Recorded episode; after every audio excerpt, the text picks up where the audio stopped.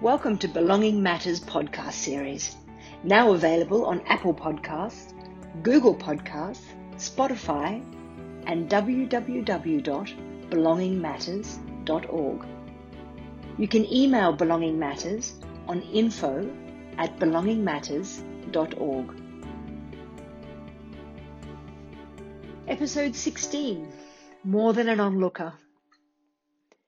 Glenys Mann is currently a lecturer in inclusive education at the Queensland University of Technology and has a background in primary school teaching and is currently working and studying in the School of Education at the University of Queensland. Her long-term interest has been inclusive education and she has worked in voluntary and paid positions with parents and teachers supporting them to include students with disability in regular classes. Her knowledge of social role valorization, SRV, has come through the informal mentoring and modeling of other parents and allies, formal training with the Brisbane organisation Values in Action, and through practice, trial and error. In this podcast, Glenys reveals how valued roles enabled her son Jack to finally take his place on stage as a musician. The night my family went to the school's annual celebration evening to see my son receive an award was a very significant evening for us. Although my son, Jack, had attended celebration evening many times, both as a supportive brother when he was younger and then as a school member when he followed in his sister's footsteps at our local high school, this was the first time that he himself was an award winner. Celebration evening was an important and exciting event of the school calendar. This was the night when the school community gathered to acknowledge and honour the achievements of the year and to award students for their academic success, effort, and commitment and contribution to the school. By the time my son earned his right to walk across that stage, my family had attended these evenings many times. I had felt happy and proud over the years to watch my daughters receive their certificates and to join with the school community in applauding them for their accomplishments. This time we were there for Jack.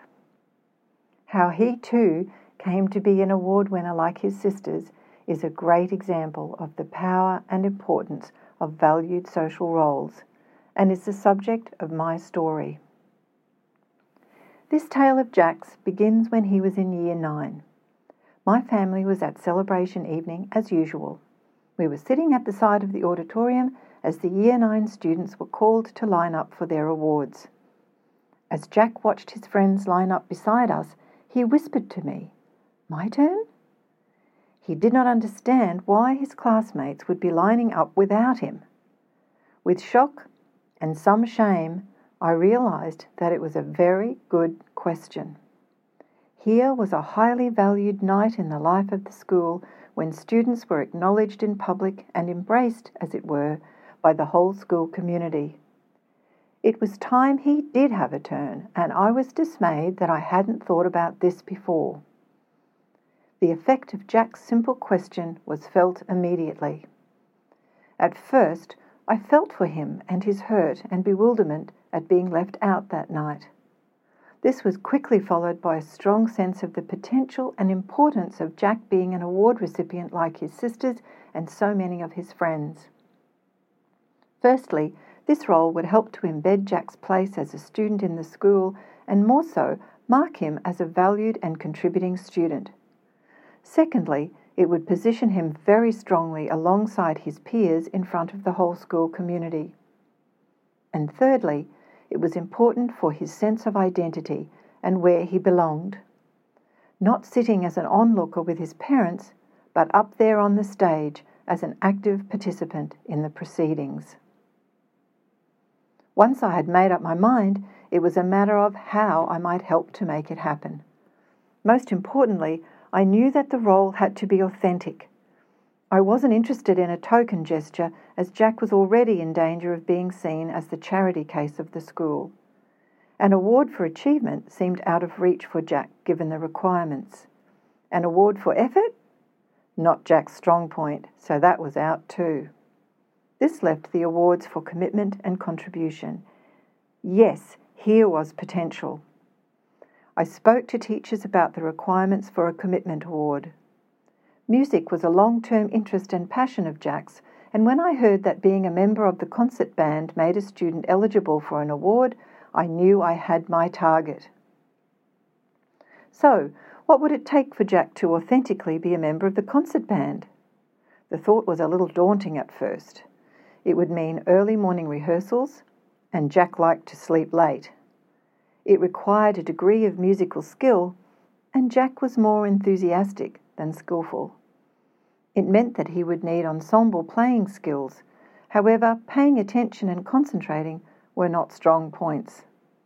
And most importantly, performances were very public affairs, and the potential for things to go wrong in front of a large audience was a very stressful thought. Clearly, before anything else could happen, I had to raise my own expectations and deal with my doubts and worries. Once I recognized and resisted my own hesitation and fear, helping Jack to become a band member was surprisingly easy. Believing that it was possible and that he could and would learn, I approached Jack's music teachers and the head of the music department.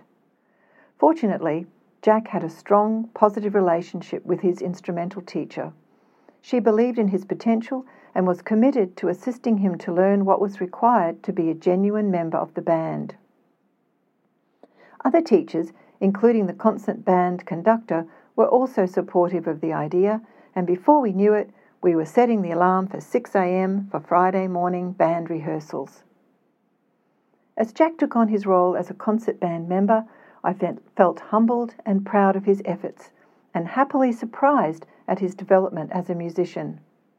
He took his responsibility seriously and never once wanted to stay in bed when that alarm went off. Jack's commitment to those rehearsals was so great that when he was sick on a Friday, it took all my ingenuity to keep him at home. His abilities as a musician improved constantly, with the help of targeted teaching and support, and his skills as a band member were exemplary.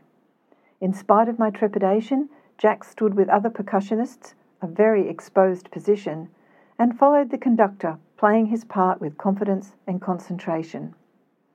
He moved between instruments with ease and looked the part in his band uniform. Jack sat with his bandmates before and after the performance, and any assistance he may have needed was offered freely and easily by fellow members of the band.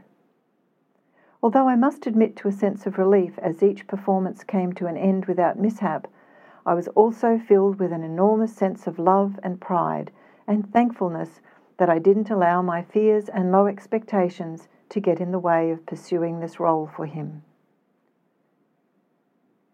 Through his position and experience in the concert band, Jack became more firmly embedded in his other roles as musician, music student, classmate, and friend.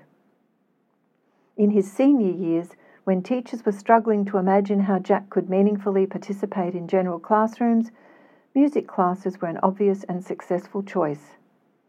Being a music student opened the doors to other student networks in the school and to experiences like music camp and invaluable opportunities to socialize with friends. I do not believe it is an accident that two of the friends that Jack still sees regularly, many years out of school, were fellow music students. Their common interest in music continues to open up opportunities for Jack. A long term friendship and understanding of Jack enables them to comfortably offer any assistance that he might require when they attend music concerts and festivals together and gives me peace of mind knowing that he is in good hands. This is an enormous gift. Jack's life has often been messy and confusing. Many times I have been uncertain about the way forward and have needed to go back to what I have learned about SRV and particularly to remind myself of the importance of valued social roles in Jack's life. The principles of SRV have helped me to order my thoughts, to make sense of what is happening in Jack's life, and to remember what is worth putting my energy into. They have provided me with a firm base from which I have felt better equipped to go about making decisions. Importantly, I have developed a strong degree of trust in what SRV has to say because I have found so far that what SRV describes has been very true for Jack and for us as his family. And so, finally, in Year 10 and subsequent years in the school, Jack did get his turn as the recipient of an award for his commitment to the school concert band, an award worked hard for and well deserved. He too lined up in the aisle with fellow award winners and crossed the stage to receive his certificate and shake the hand of the principal. As he stood on the stage with his classmates and the applause erupted around him, I don't know who was beaming more, him or me. You've been listening to the Belonging Matters podcast series.